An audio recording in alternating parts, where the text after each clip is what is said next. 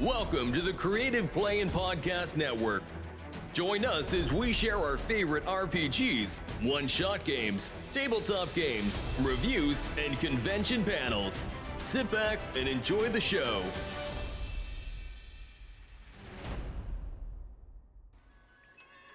Hi, this is Kelly, aka Trixie from Ragnarok and Roll, assigned to Ragnarok Story, and Tilda Wimblewick from D&D Journey of the 5th Edition.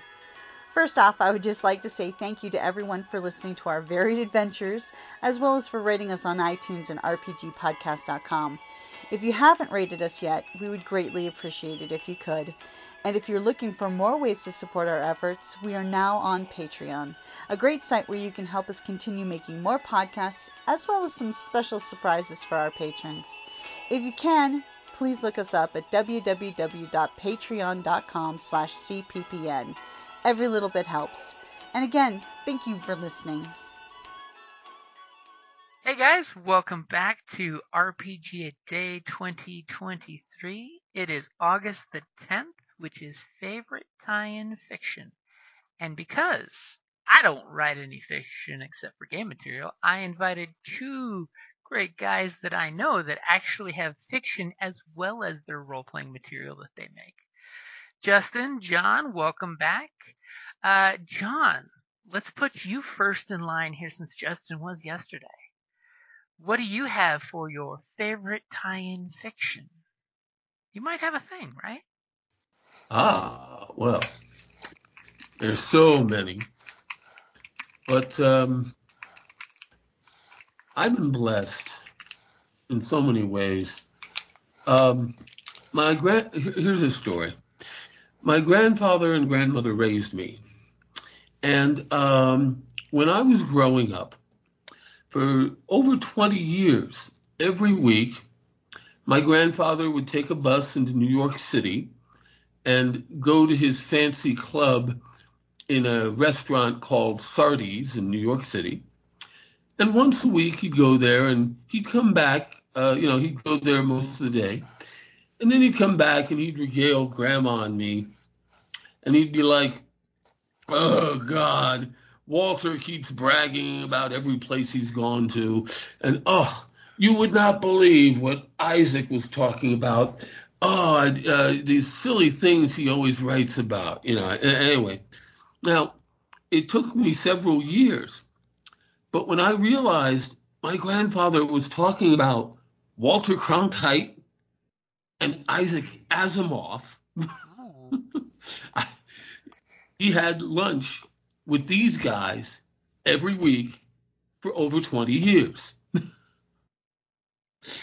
well, when I realized this, my my friends and I, we all loaded up my grandfather almost every week. We'd load him up with a, a backpack full of books. Oh, please get Isaac Asimov to sign these books for us. anyway, um, because the gentlemen's club, uh, and yes, it was a gentlemen's club. They basically just had lunch together. No, no, no strippers or anything, but just lunch together. And um, because the gentlemen's club only allowed family members to come twice a year, the Christmas party and the Easter party, for about five years while I was growing up as a teenager, for about five years, I got to have dinner with Walter Cronkite and Isaac Asimov. I got to have dinner with them twice a year for five years. Do you follow me? Mm-hmm. Anyway, I just fell in love with Isaac Asimov's books. He always inspired me. Of course, he autographed uh, pers- and personalized all of my uh, foundation books, and right on up to uh, uh the later books, including Prelude to Foundation, the last one he did on. I, I was always more into the foundation than the robot books, but hey, the robot books were cool. I got a few of those autographed as well. And uh, yes, uh, while I can say I've met Isaac Asimov, oh, twice a year for five years, so that's 10 times. I can honestly say that I met and had lunch with Isaac Asimov 10 times. It was my grandfather who really knew him as a good friend. And what, what the really funny, the really hysterical thing was, guys, my grandfather hated science fiction. he could never understand why my grandmother and I would religiously watch Star Trek every time it was on TV. he, he, never got into science fiction. Yet he was best friends with Isaac Asimov. Have I talked too long? No, no. So I, you know, but uh, in regards to how fiction ties in with role-playing games, what is, you know, since you do have a game that's, you know, I mean, a book that's basically based on your game and vice versa, I guess, you know, how six six books. Mm-hmm. how how, in Six your books. opinion, do you think RPG RPGs and fiction tie together? I mean, do you think the RPG should fit the setting, or do you think the setting comes out of the RPG? You know, because the RPG would be the rules part, whereas the fiction is the fluff story part. Uh, I I characterize it differently. You see, Gary Gygax himself, I only I only met the man once, and I hardly met him. I basically just shook his hand at a convention once. But I remember him saying, um, "Don't tell the players they never really need any rules." I think my setting provides the characterization for the characters. And when I have the characters interact and react as I think most people would in the real world, it gets fun. I uh, all of my books are set in my magical world of Palomar. Um, and yes, uh, Palomar is divided. Okay, it's confusing. There's the Palomaran multiverse. There's the Palomaran galaxy. There's the Palomaran solar system. There's the Palomaran planet. you know, you know, right on down to the Palomaran continent and the Palomaran empire. I mean, I could go into eight hours on this, James. You shouldn't indulge me, but uh, with three with three surface continents, uh, the underwater rivers and oceans, and of course the underdark, all just in this one planet that I've been developing. Uh, oh yes, I I've never had writer's block. I, I get I draw inspiration from hundreds of myths from all over the world, and uh, I I uh, I'm very lucky because I just I just take a couple of adventures that my players have played in, tweak them, embellish them. Sometimes I change a little little things here and there, but uh, but yes, I have six books out. All of them are very different. Each one has a different focus, and uh, I, I can say that I've been very lucky because I I've never once had writer's block. There's um, there are three ways to write a book, and please cut me off if I'm going on too long. There are three ways to write a book. There's the Isaac Asimov way, where you come up with a whiz bang ending. You come up with a smashing, uh, universal changing ending, right? Mhm. And then you back up a year or two in the story, and then you have all you start with all the little subplots with everything building, building, building, building, coming together, coming together, right to the big bang ending. Okay? I call that the Asimov way of writing books. The second way, oddly enough, is the Tolkien way. Tolkien, or some people say J.R.R. Tolkien, it's really pronounced Tolkien. Well, anyway, Tolkien just started writing the book and he let the book write itself. Uh, I, I remember reading in his papers, and believe me, I, I've absorbed everything he's written. Uh, he, uh, he, he constantly talked about how he did not even have the One Ring developed as a story plot until the Council of Elrond. When he got to the Council of Elrond, he's like, okay, we need a reason for these uh, hobbits to leave their home and go to the Council of Elrond. So he actually went back and wrote the ring in.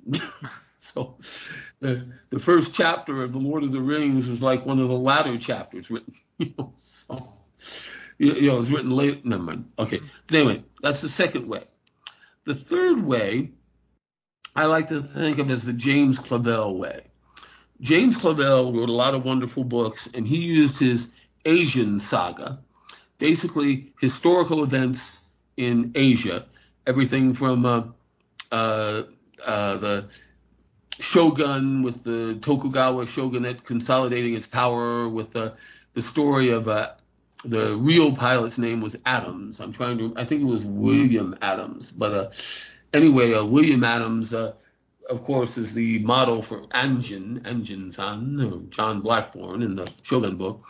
Anyway, well, what uh, the third way, what Clavell did, he took historical events or historical backdrop, building up to big historical events, and then he put imaginary or changed named characters in those events and help helping the events develop. Does that make sense? Mm-hmm.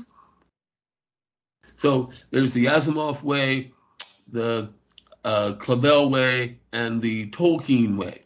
And I, I generally like to write the Asimov way. I like to know where I'm going. Where's the where's the big finish? What's the gigantic cataclysmic da da da da bang ending?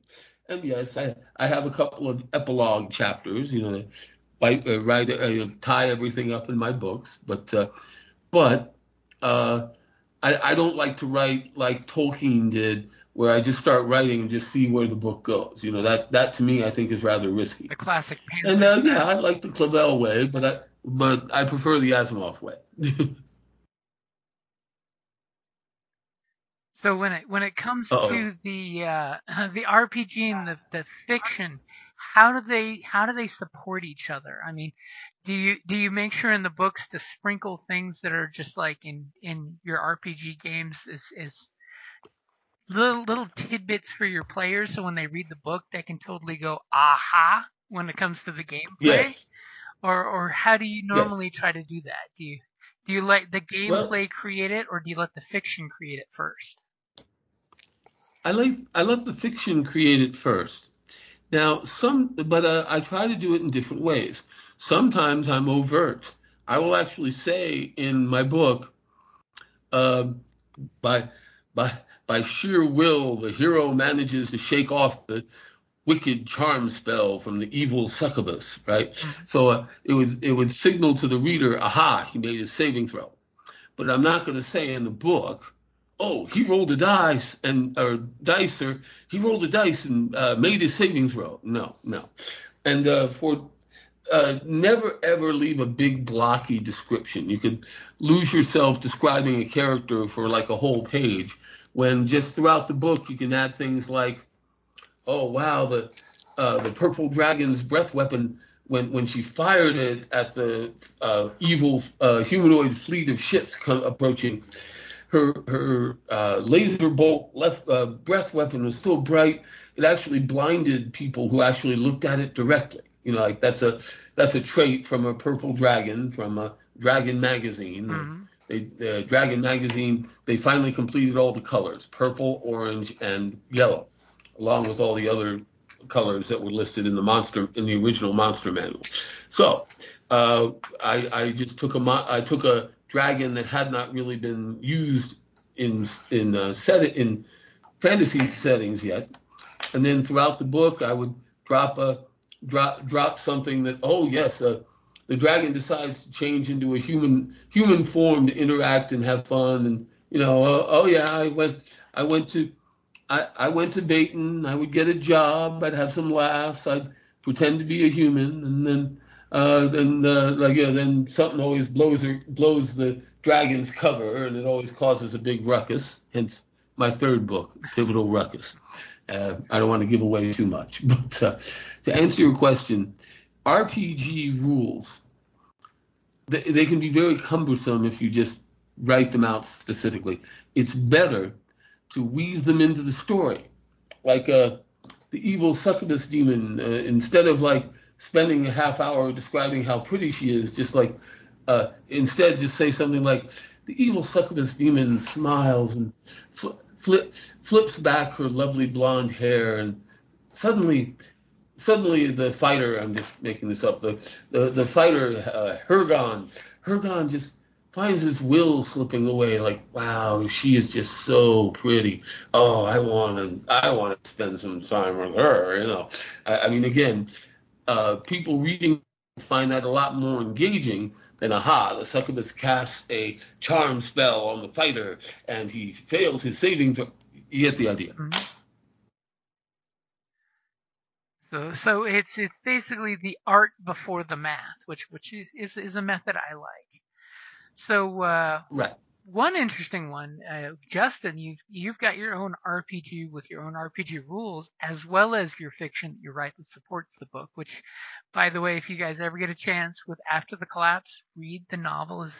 Read the novels because you would totally find great ways to introduce your players to things as the character's persona, first person, walks into the events, you can totally take what you read in the books and use that as your description in game when you're describing something. Just totally gonna throw that one Right. out there for you. So uh, go go for it, Justin. Well, okay. Uh, I'm gonna uh, try to spin a little grand unified theory here for uh, for the sake of uh, the folks who uh, crunch the numbers, but uh, when nobody else is around, they still like to sit there and, and read the books. When you think about the the arc of a role playing gamer, the first thing you begin with is the origin, and we've all had this happen you're playing your game. Somebody walks over to the table and says, "Hey, what, what what's going on here? What is this?" hmm Okay, well, easiest way in the world to build the bridge to the brand new gamer is to say, "Hey, do you read this kind of fiction?" So if you're sitting there playing swords and sorcery fantasy, and you say, "Hey, um, have you read The Gray Mouser by Fritz Leiber? Have you read any of the uh, the Conan adventures by Robert E. Howard? And, Uh-huh. and you know, eventually, what happens is within 20 or 30 seconds, you know you're talking to a future gamer when they say, "Well, yes, I have read blah blah blah, whatever, whatever it is." It's like you know, yes, I I read um, you know, I read Clan of the Cave Bear by Margaret, what's her name? And it's like, okay, well, all Mhm. right. Uh, you have read a sword and sorcery. You have read a, a swashbuckler, and then so it's it's like that. But at key moments in the story, you roll dice to answer certain questions. Now, as soon as you link the game to their understanding of whatever the flavor of fiction is, then automatically the door opens. They're curious. Ooh, tell me more. Mhm. And so that's the hook. That's the beginning point. And when it comes to classic swords and sorcery, you've got a fantastic amount of material out there. And like I said, you've got you know Gray Mouser and you've got the dragon and anything Dragonlance hmm is Oh, yeah. it, it, it is perfect for, for for that sort of thing. And this is again swords and sorcery. So in my own world of uh, of post apocalyptic, there's ten thousand post apocalyptic novels out there that have all been made into movies. But all I ever have to say to anybody when I'm sitting there, whether it's After Collapse or Gamma World or whatever, and somebody, have you ever seen the Road Warrior movies? Oh yes, okay, it's like that, but this is you know this is this is done at the table with the dice and perhaps a bit more beer so that, that, that's how that, that that that's how that works. So you're using what the what what the the potential future gamer already knows about fiction. Because in so many cases the pattern of the fiction uh, the art, as James would say, does in fact come before the math, because in so many things, whether it's Grey Mouser or or Dragonlance or uh, anything else you'd care to name, even any of the novels uh, based on Game of Thrones, you know, there's you know th- there's the the meet and greet. All the characters get together in a smoky tavern, and and and some crabby old man that who they can barely understand tells them the nuts and bolts of the adventure, and then they go on the dungeon crawl. hmm Right. Well, okay. Or uh, There's a lot. I'm- Of, there's I- a lot of fiction out there, and Absolutely. it all all of it provides whether the whether the new gamer knows it or not it provides them with a huge amount of capital C context for what eventually goes on in the in, in the actual role playing of the game so if you can simply identify what fiction somebody is familiar with and then tell them how it applies to the game within five minutes, you've made a new recruit. Right. And that, that that's that that is the, the short version of that. Now, I will say, uh, in, in very simple terms, because gamers mod, and I've seen this happen many times, gamers will go out and read a series of books, and then they'll simply take their favorite RPG engine and they'll they'll develop their their iteration of that game. So, you know, fine. You you mentioned Vampire the Masquerade. I've met a number of people who are huge Anne Rice fans. And they mm-hmm. developed their own homebrew uh, uh, vampire game, basically using second edition D and D rules, and and they went from there. And because everybody had the common understanding of the fiction, they just plugged in the math to suit the situations as they were coming up, as as they were as they were dealt with. So uh, the right. the last thing I want to say here, as a just just to be brief about this, is that. Um, yes, you've got fiction that is like role playing games that has nothing to do with role playing games. Mm-hmm. So, but there is fiction based on the role playing game. There's tons of that stuff out there. And so, you know, Dungeon, Dungeons and Dragons and its uh, its various iterations was in print for decades before there was ever uh, any of the Dragonlance novels. There were a few choose your own adventures early on. Oh, those were but uh, beginning in the 1990s, you really start to see the growth of the fiction based on the Dungeons and Dragons universes. It's Dragonlance, it's Dark Sun, it's it's uh, uh, the Underdark, and uh, and and just just on and on and on. Now that's that's in my opinion, knock on wood here. Okay, my opinion is that for a long time the major corporations were asleep at the switch because every place I ever lived, your local homebrew gamer said, "I love that movie. I wish there was a game based on it. I love those books. I wish there was a hold hold on, wait a minute. I have I have dice. I have paper. Yeah. So before you know it, it's like, hey, you know that TV show? Yeah, we're playing a game based on it. You know that that book series? Yeah, we're we're playing a game based on it.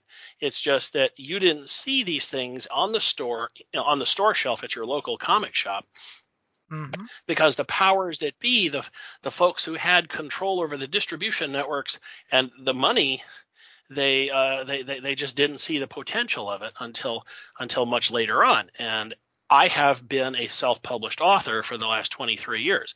I can tell you that um, back in as far as back as 2000, there were some um, uh, industry blogs. You know, back in the day, uh, somebody at Art, R. Talsorian Games, they started a blogger blog, and uh, they, they they started noticing how you know some homebrew gamers were ripping off their stuff. Mm-hmm.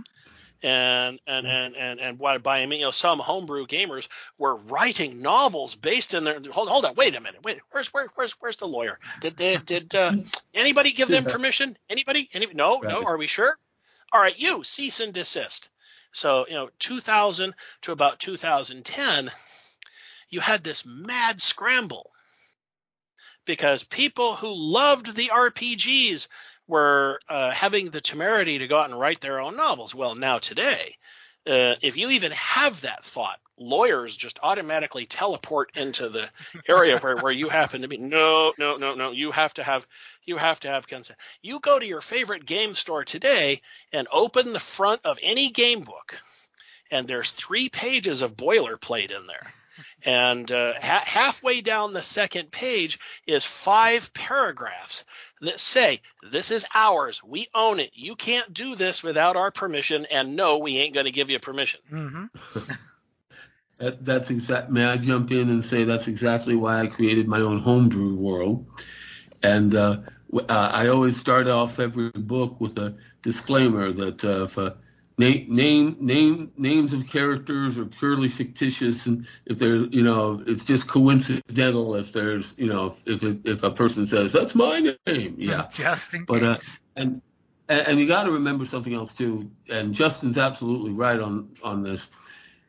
We we had tolkien lord of the rings in the 50s we had uh, well I, I I was born in 65 so let me give some context. But uh, we had chronicles of narnia we had michael moorcock and his eternal champion series and conan the barbarian. Those are the big four that i remember reading about in the 70s and it was really those four works or those four authors that really created the swords and sorcery genre. I mean sure Jules Verne and science fiction started earlier. Uh, I think uh, I remember a I remember a I can't remember the Frenchman's name, but there was a Frenchman who uh, back in like the seven, late 17, early 1800s wrote a story about uh, sailing a ship to the moon. Uh, I, I, I, and, uh, but again, science fiction started first. But the swords and sorcery genre as Justin rightly points out, it did uh, uh, back in the 50s and 60s and 70s. Those four books were predominantly what we had, and then D and D came out, and then all the explosion from there, Dragonlance and uh, and many others. Uh, I, I, keep thinking of the Thieves World Saga by Lynn, Lynn and Ab, uh, Lynn and Abbey Robert Asprin, Robert Asprin and Lynn Abbey. That was it. Yes, the Thieves World Saga, Lankhmar. The uh, you mentioned earlier the Lankhmar books and the uh, oh yeah, the Judges Guild materials. All this stuff really started rocking and rolling in the very late 70s, early 80s. yes. So we you can see how um, in terms of there, there is a certain amount of self, of self perpetuation. It's almost like a perpetual motion machine.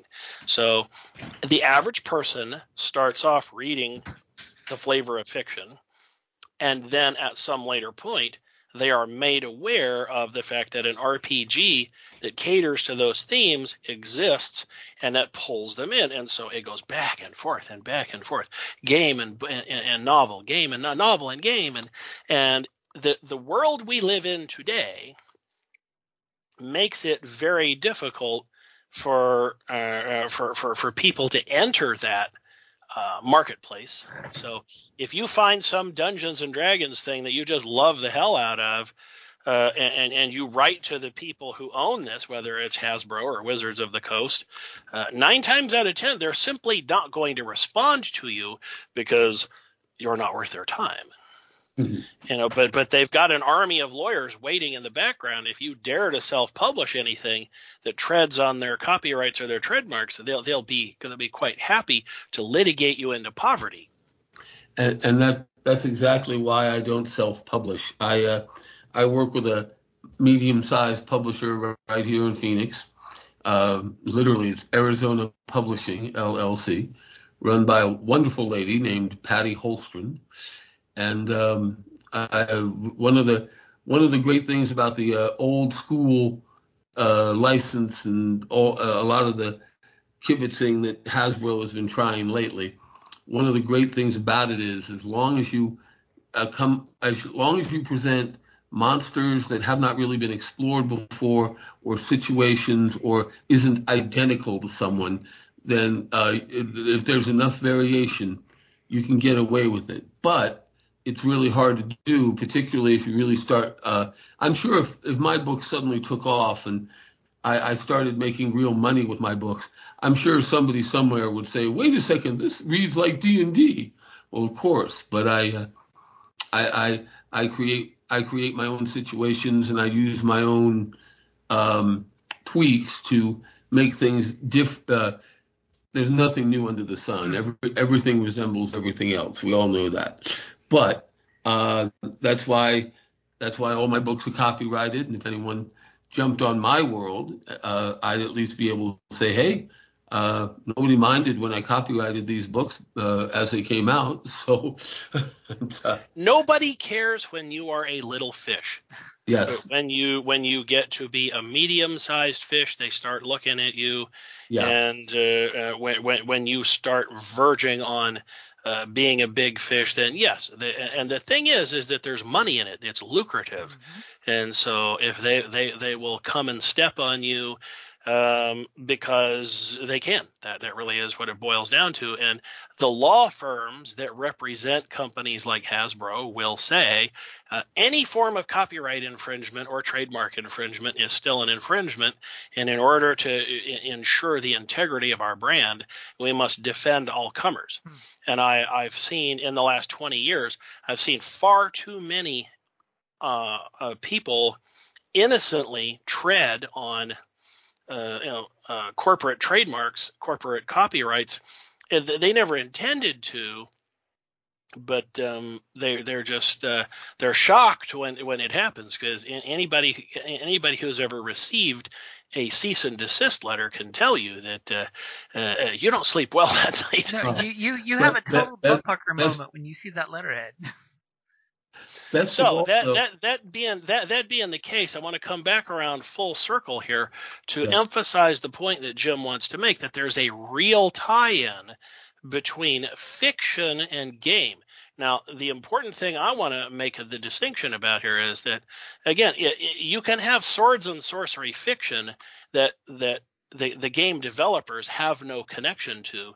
But because the themes and the flavors and the heroes and the villains are also stimulating, you can go and you can find a game that caters to your tastes, whatever it is you happen to be. So, like if you love the Star Wars role playing game, there's a thousand Star Wars novels out there uh, with with ironclad trademarks, and they're they're they're happy they're happy to let you buy all of them, and it lets you continue enjoying the taste of the universe. Mm-hmm. And you will find that in the world of consumers, you have your hardcore gamers who say, no, no, I, ju- I just, I just want the game. No, I, I don't have time to read the novels.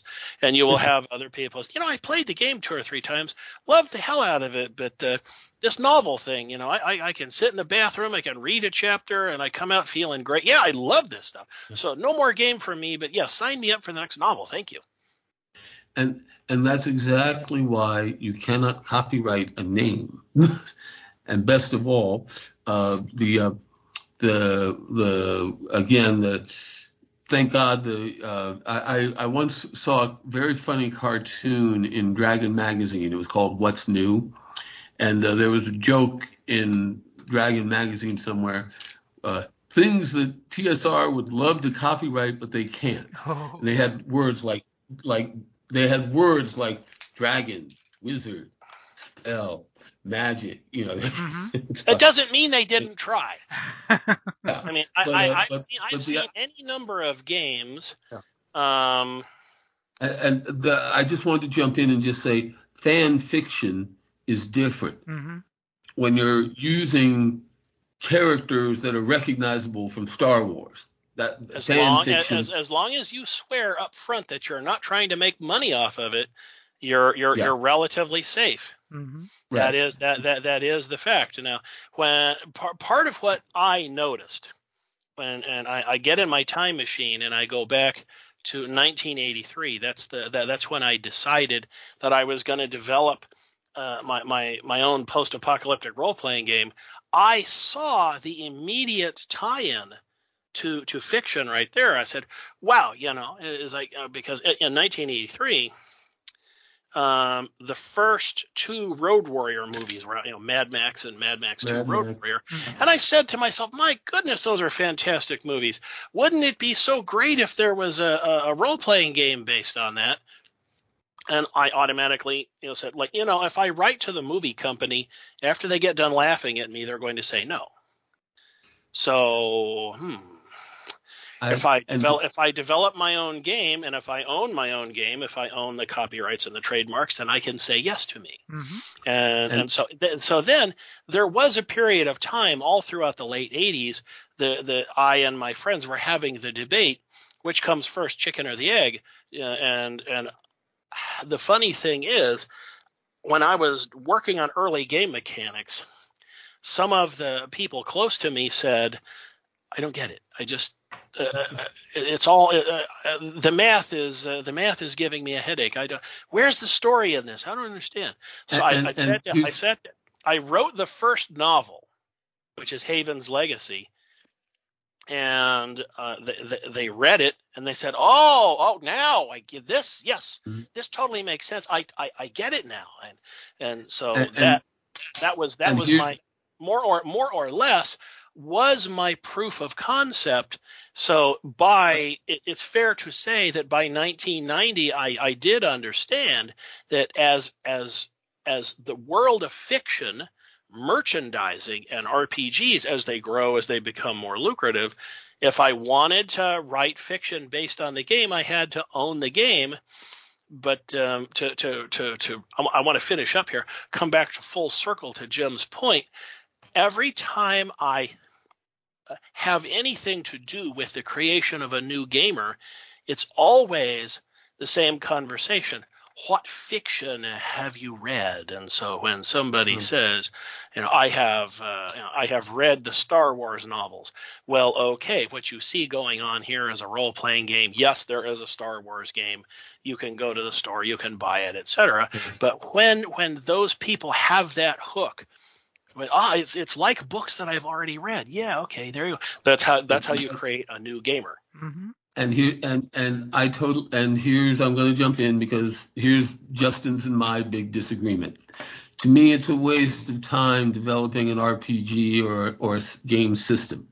Just a waste of time. There's so many systems out there, and so many people uh, like to prefer to play with their own systems.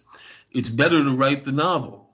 You see, if you write the novels, uh, I've never I've never had any problem recruiting players. I, I have a waiting list. I have people like, oh, I want to get in the game as soon as I can. Like, great, you know, the the the the, the role playing game system. Hey, thank God for GURPS. We all love GURPS, generic universal role playing system. You can use GURPS with no copyright, and no one will come after you as much as you want for a role playing system. Um, the the novels, the stories, the the settings are much more fun, I think. And uh, sure, somebody comes up to the table, oh, what you doing? You know, sure, you can men- you can mention all sorts of uh, fictional novels or stories or movies or you know get get get them excited and get them hooked. Absolutely, I agree. I agree with Justin there. But why reinvent the wheel? Why why why not just write the novels? And uh, and then and then let people go with it from there. I'm I'm thrilled that uh, a lot of people have been inspired by my books to create the, create their own homebrews, and you can use whatever system you want. I mean, GURPS, Star Wars, D and D, whatever. Uh, you've got five. You've got actually you've got six editions of D and D if you count three Yep. edition three and then edition three point five. So, and you got Pathfinder and you got all these other uh, game systems now again, Justin and I, we have a lot of fun going back and forth on this. But uh, the uh, I did just want to add that the, it's the setting, like uh, how many cultures do you have? How many monsters? How what's the plot? What's the uh, what? Uh, if you have consistency and uh, like one thing my players love is that I'll I'll I'll drop an I'll have a non-player character drop a character uh, not another non-player character name in a tavern, and my players will be like, "Oh yeah, we we tussled with that guy's minions a couple of weeks in real life. Oh yeah, it was a couple of months ago. We tussled with that that guy that." Non-player character's minions earlier. Hey, we need to keep an eye on that. You know, again, uh, the the novels and the story I think are more important than the game system.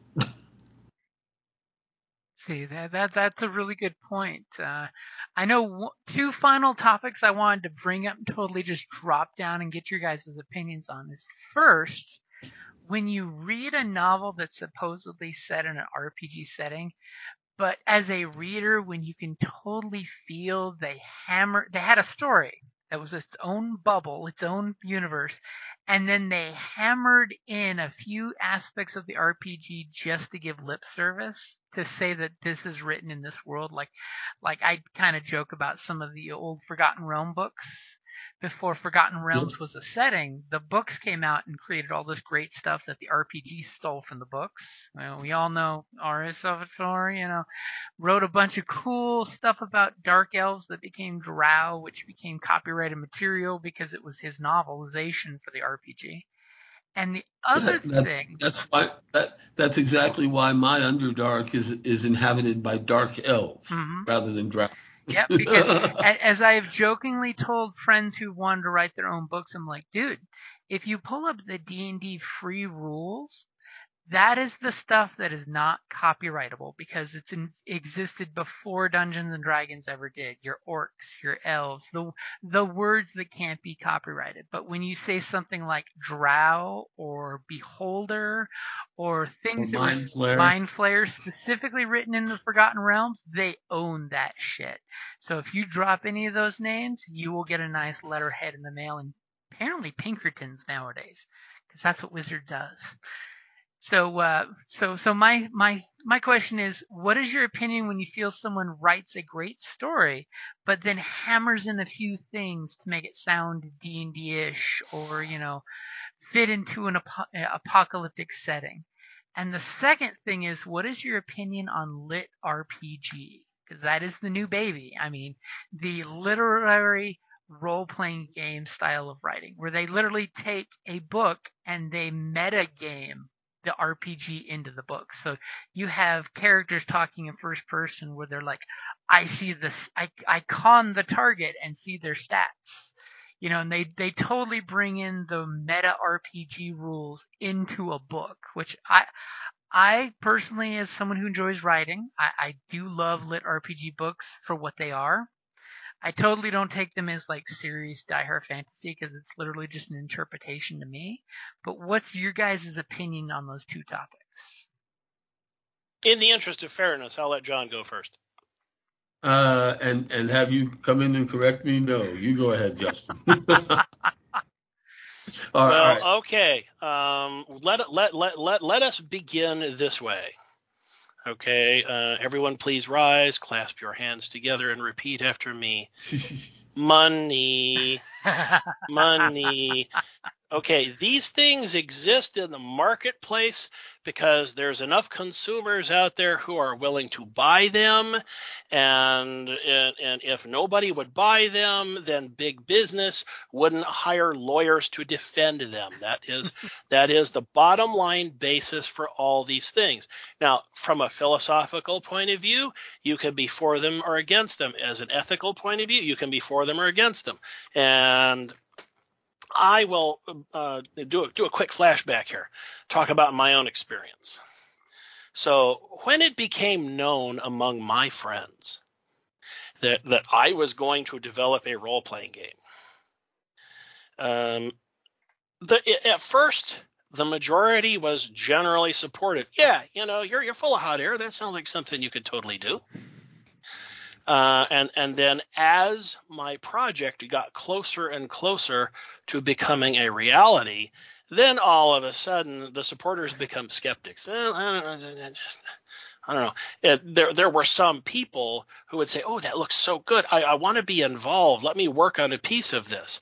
And then so I would talk to them about what that would what that would actually involve well you have to you have to show up for these meetings and you have to agree to do this role play you have to do this game testing and i'm going to i'm going to generate a spreadsheet page for you and i i want you to record your dice rolls and, and it's like whoa whoa whoa hold on i said i wanted to work on your game that sounds like work well, yes. What if you're going to work on the game? What exactly do you think you're? Well, I, I was hoping for the fun, and so then then all of a sudden they beg off.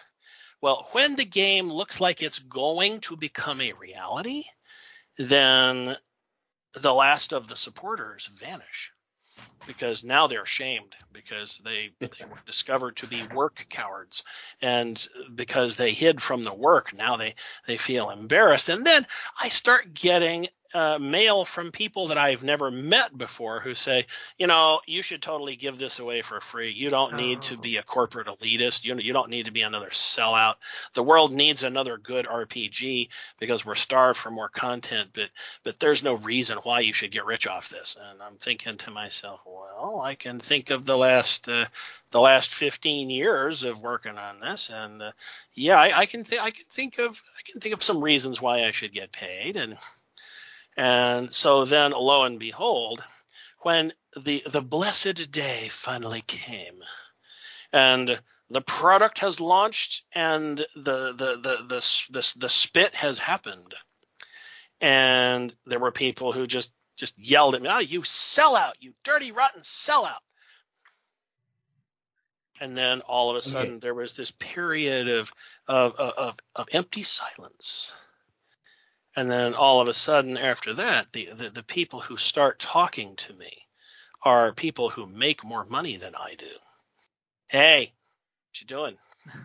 What's a guy like you doing in a neighborhood like this? Gosh, you you seem so vulnerable.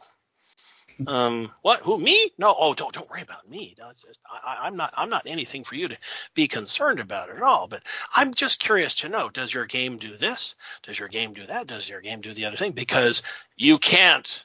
If you do, my lawyers will find you. Oh. Mm-hmm. Okay, so there there's that, and. Uh, May I say that that's another reason why I don't, I myself don't bother. Yes, but do you know why this? Do you know why this doesn't bother me? Do you know why this doesn't bother me? Because I whip out my phone, and I hold up my phone and I said, "Do you see this? This is the this, this is the phone number to my publisher. I totally know this guy. This guy will back me to the hell. He will go to hell with me if I want him to." Oh, that and and the thing is, is it's a joke because I am the publisher. You know, but but but I you know, like I, I I know this guy. He and he and me, we have shared the mud and the blood, and they will fight for me.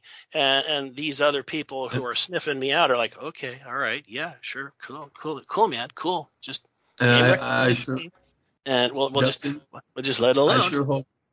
I sure hope, Justin, your bluff is never called. That's I hope that's. Um, let's now, just say that the, the, the scenario has been planned for, the scenario has been war gamed, and I would love to have that problem.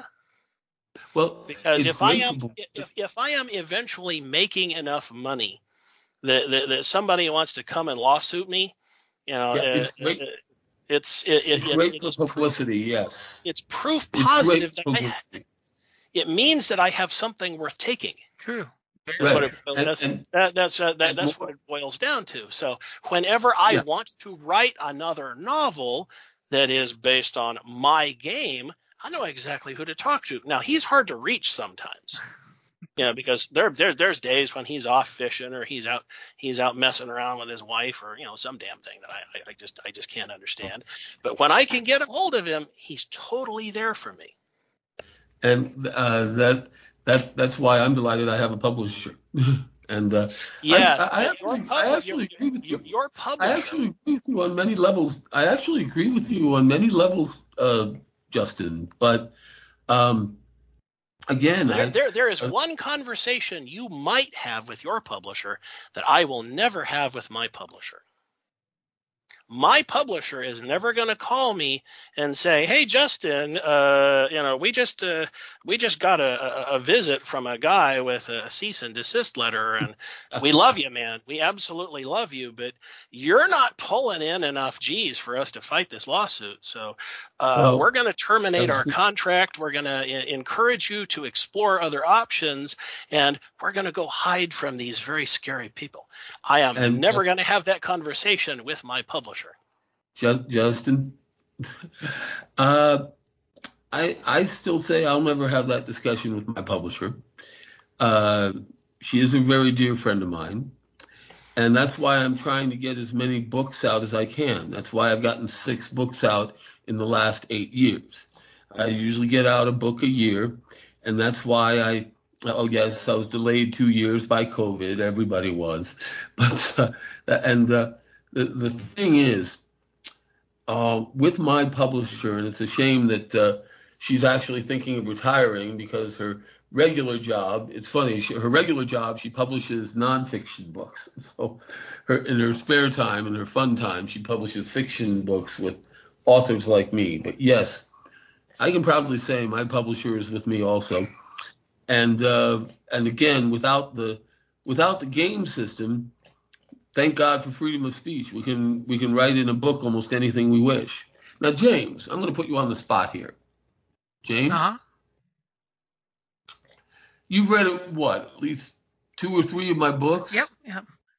I have the fourth one. I have not read it, but I've got uh, I've got three under my belt. Okay. Uh, let me ask you something. Uh, did you ever feel reading my books that you needed to be a D&D player to enjoy them? No, no, it's it's it's got the fun campy fantasy level where it's it's not specifically hammered into any one peg of fantasy style writing, but that it's it's it's free form enough that you know you're not dropping any buzzwords or like that's that's one of the ones that you know as I'll totally throw it out there as a kid growing up starved for Star Wars content in the 80s. How many novels did we get in what is now called Legends that was a novel Yep. written that had nothing to do with a galaxy far, far away, but they hammered in buzzwords just to make it sound Star Warsy. You know. And and I'd like to I'd like to address that because there's a reason for why that is. Mhm. Okay.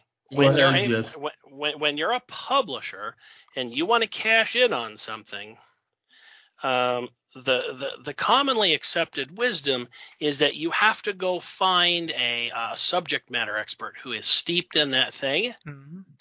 But uh, there but but there is there is such a thing in the world of money called a shortcut. And Mm. so if we don't have a subject matter expert who is up to date on the, the novels of John Smith. Let us simply bring in somebody who is capable of writing that theme. And Mhm. because John Smith is a production monster and he can knock this book out before lunch, we'll pay him for doing exactly that. Then we'll have our own editors go back in and we'll have them uh, pick and choose a few parts of the story here and there and we'll change a few words. We'll add the content in. In some worlds, in the world of theater and, and television acting, this is called phoning it in. and and it, it, it, it is a it is a simple shortcut that saves money. It allows any publisher who engages in the practice to get their material out there to cash in right now because all And- publishers know that all themes are cyclical and we want to cash in on this now we don't want to wait for the next 25 years for the wheel to come mm-hmm. full circle we want to get our money now and that's why I'm so that's why I'm particularly and so blessed. My publisher has never once interfered with my plots or my content. Has never once had said, John, we have to change this or cut this or rewrite that, you know. But let me tell you a story. You really, you really, the bottom line is you really have to love what you're writing. You have to love what you're writing about. When you're Um, swimming in the ocean, you must know that there are sharks in the ocean, and you must Right. choose your swim trunks accordingly. If you put And on the black, if you put on the black nylon, you can swim with the sharks all day long. But if you insist on strapping on beefsteak, you better get ready to be noticed. Right. And here's the fun part. Uh, one time, uh, at about three in the morning, I got a phone call from my publisher. John, the printers made a terrible mistake uh, in your third book. I think it was Pivotal Ruckus. Like two chapters were like omitted and put near the end when they were really sh- the when we wanted them in the beginning. You need to rewrite these two chapters, and you need to get this to me in three hours. You- I need, I had to finish by 6 a.m. So guess what?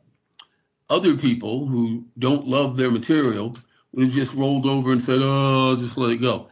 I got up, I rewrote the, the I rewrote the draft that my publisher sent me, and we got it all to the printer so it would be printed perfectly. And I'm delighted to say that's what's great about having a publisher. They can they can help you when they're when there are unforeseen difficulties or when they're uh, oh you didn't consider the copyright issues or, oh you didn't consider the printing styles and which font are you going to use and all this stuff. Uh, the finding a publisher is forgive me, Justin. I I I think it's better than um, than self-publishing, only because less le, there's less chance of you forgetting something that becomes very important later on.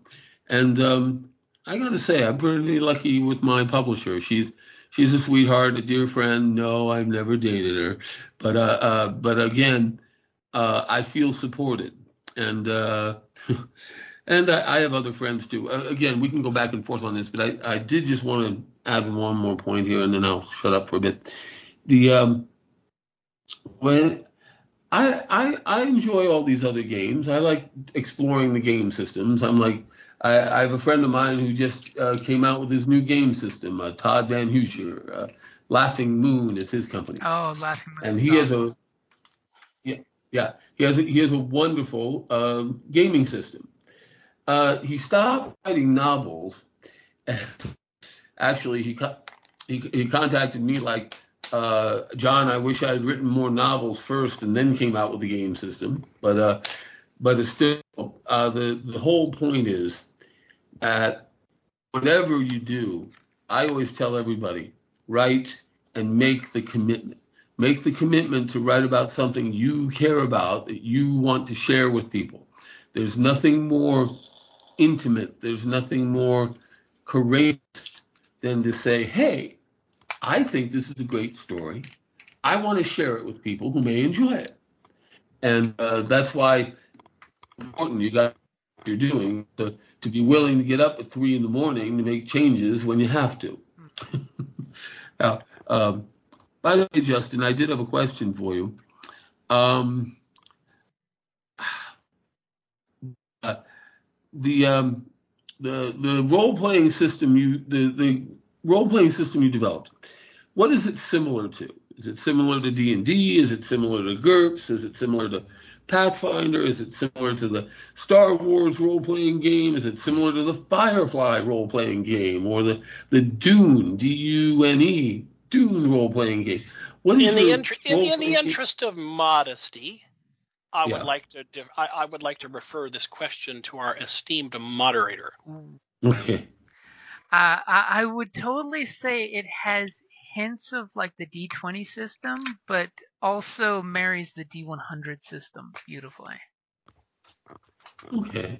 So there you have it, and and somebody who's not me said that. And, and, and the beauty is, you know, too, like when you read after, you know, at AC after the collapse, is it does literally in the game book give you the keys to the kingdom to mod the game for anything. Because one cool thing is it's an apocalyptic game, or I should say, you know, a after the collapse as opposed to apocalyptic, and you get to pick your poison. You can go because hmm. you know you're basically just slotting in what the apocalypse is because there's a whole chapter where it just gives you which kind of apocalypse is your guys' game going to be? Is it going to be the rise of the machine? Is it going to be the gasoline shortage Mad Max? Is it going to be post apocalyptic nuclear? And literally, any two sessions that pick up this game book and play it could have totally different games going on, which which is cool. You know, and mm-hmm. on top of it, you could always import characters from one game to another, and it's fairly smooth and easy to do that because hey, when it all comes down to it, people are people. You know, when it comes to yes, and, and Justin James, isn't it fun, Justin, to put James on the spot? I like that. well, he, he's he's the boss. His name is on the door, so he's on the spot whether he wants to be or not.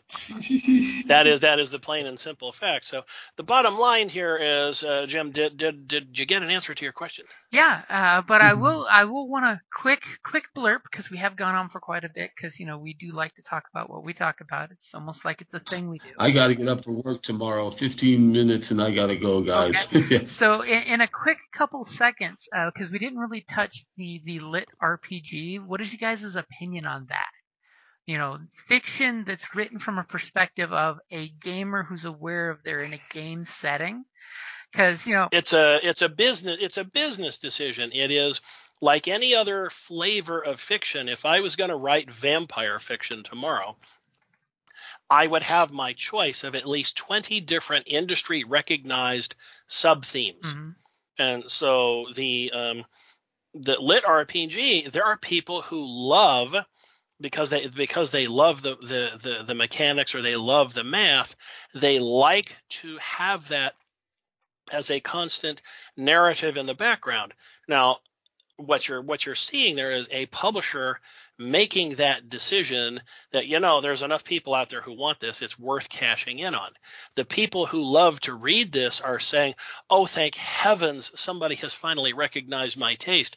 Yes i will totally go buy more of this. And that's why why lit rpg exists. Because mm-hmm. because the fan base Mm-hmm. support the publisher who then says we will invest further in this like like any creative thing you know.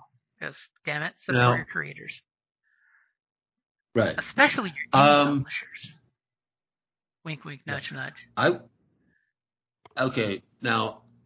I think literary RPGs are a bit of a trap. I think they can limit your audience. When I when I write my books, I try to make them a, appeal to a wide, you know, the largest majority of people possible. It's so easy to get lost in RPG references. Uh, I think I think my biggest biggest problem with my first is I actually sneak in there some movie references, and uh, it's been pointed out to me that uh, movie references kind of uh, yeah, kind kind of disrupt the flow, if you will. So I I'm not actually disagreeing. I'm just simply saying that as you want to write to appeal to the largest group possible, that's why I focus more on my characters than worrying so much about RPG rules and traditions. Does that make sense? you, you you make sure to take care of the art not the rpg you're focusing on Right. your preferred cup of tea mm-hmm. Right, and sharing that as many people as possible. Uh, I, I again, I I don't want to talk for an hour, but uh, in just a few in just a few words on each book. My first book is more like a Game of Thrones story, where you've got lots, many people competing for the throne of Palomar. Okay, the very, very, very cutthroat assassination. Oh, look over there! Pow! You know that sort of thing.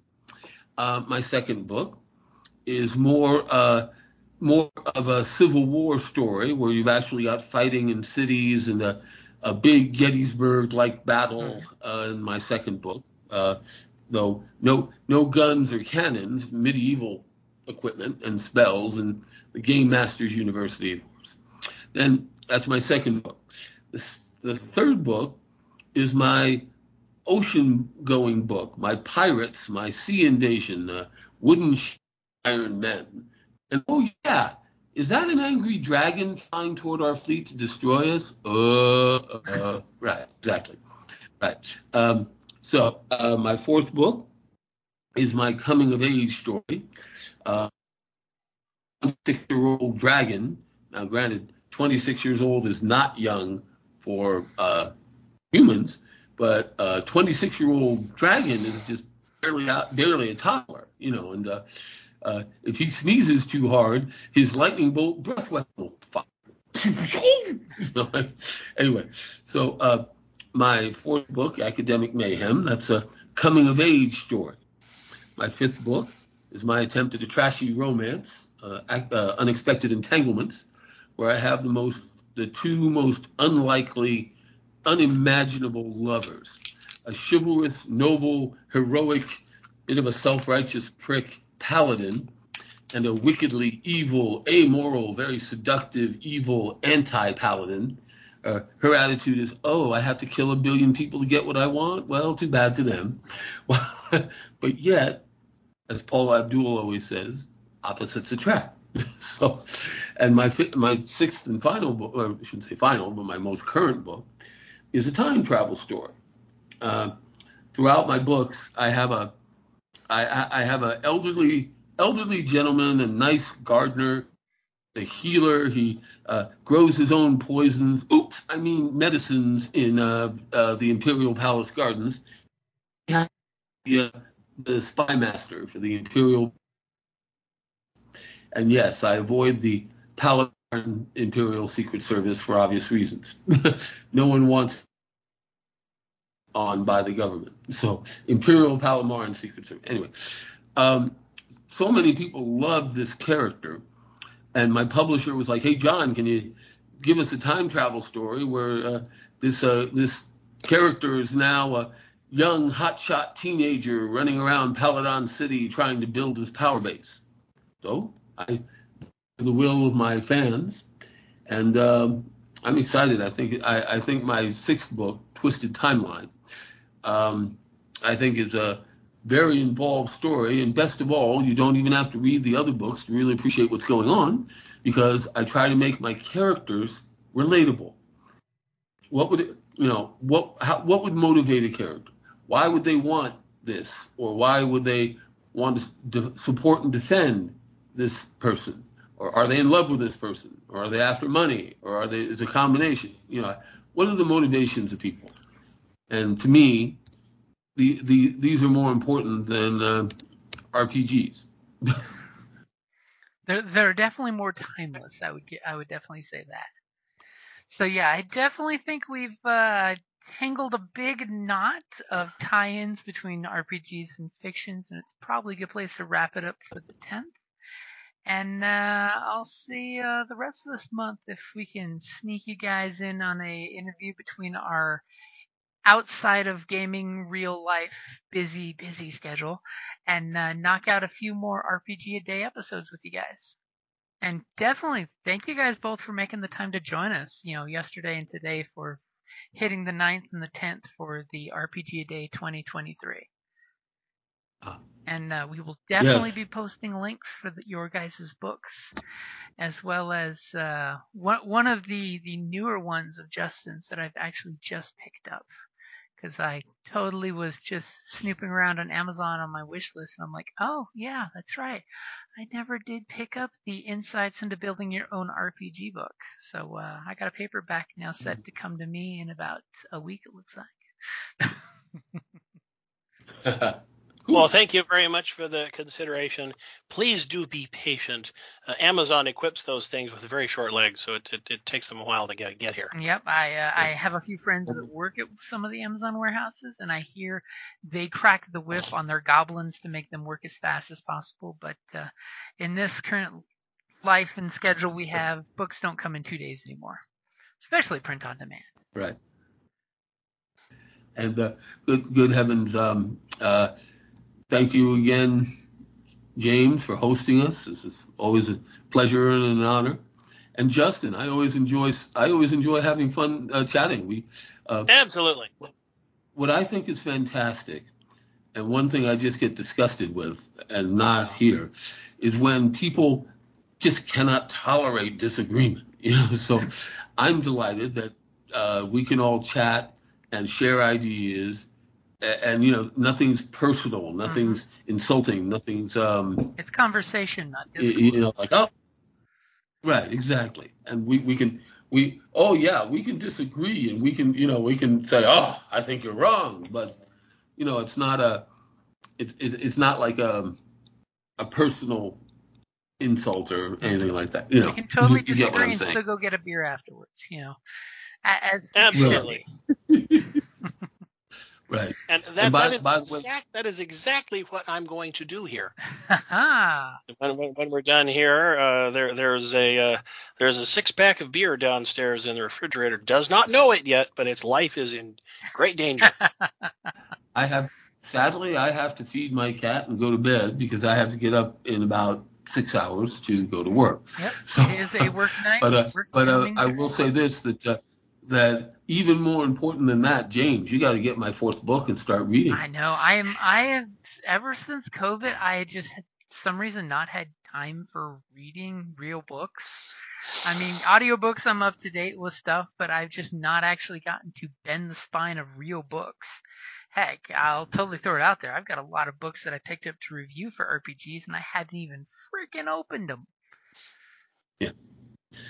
And um, well, um, do we all sign off at once, or how yep, does this work? We'll, we'll go I, ahead and please, please, please, just go ahead and hang up, and uh, and then I'm we'll all my, we'll we'll all drop off, and then I will go hurt my beer. Yep.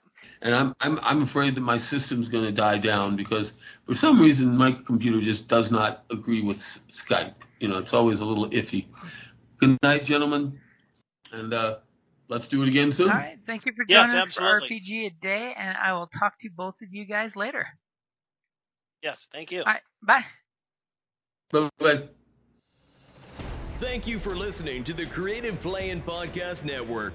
If you enjoyed our show, please check out D&D Journey of the 5th Edition and Ragnarok Enroll a Scion Hero to Ragnarok Story. Also, check out our Patreon page for more content and behind-the-scenes things, as well as joining us for a one-shot game or two.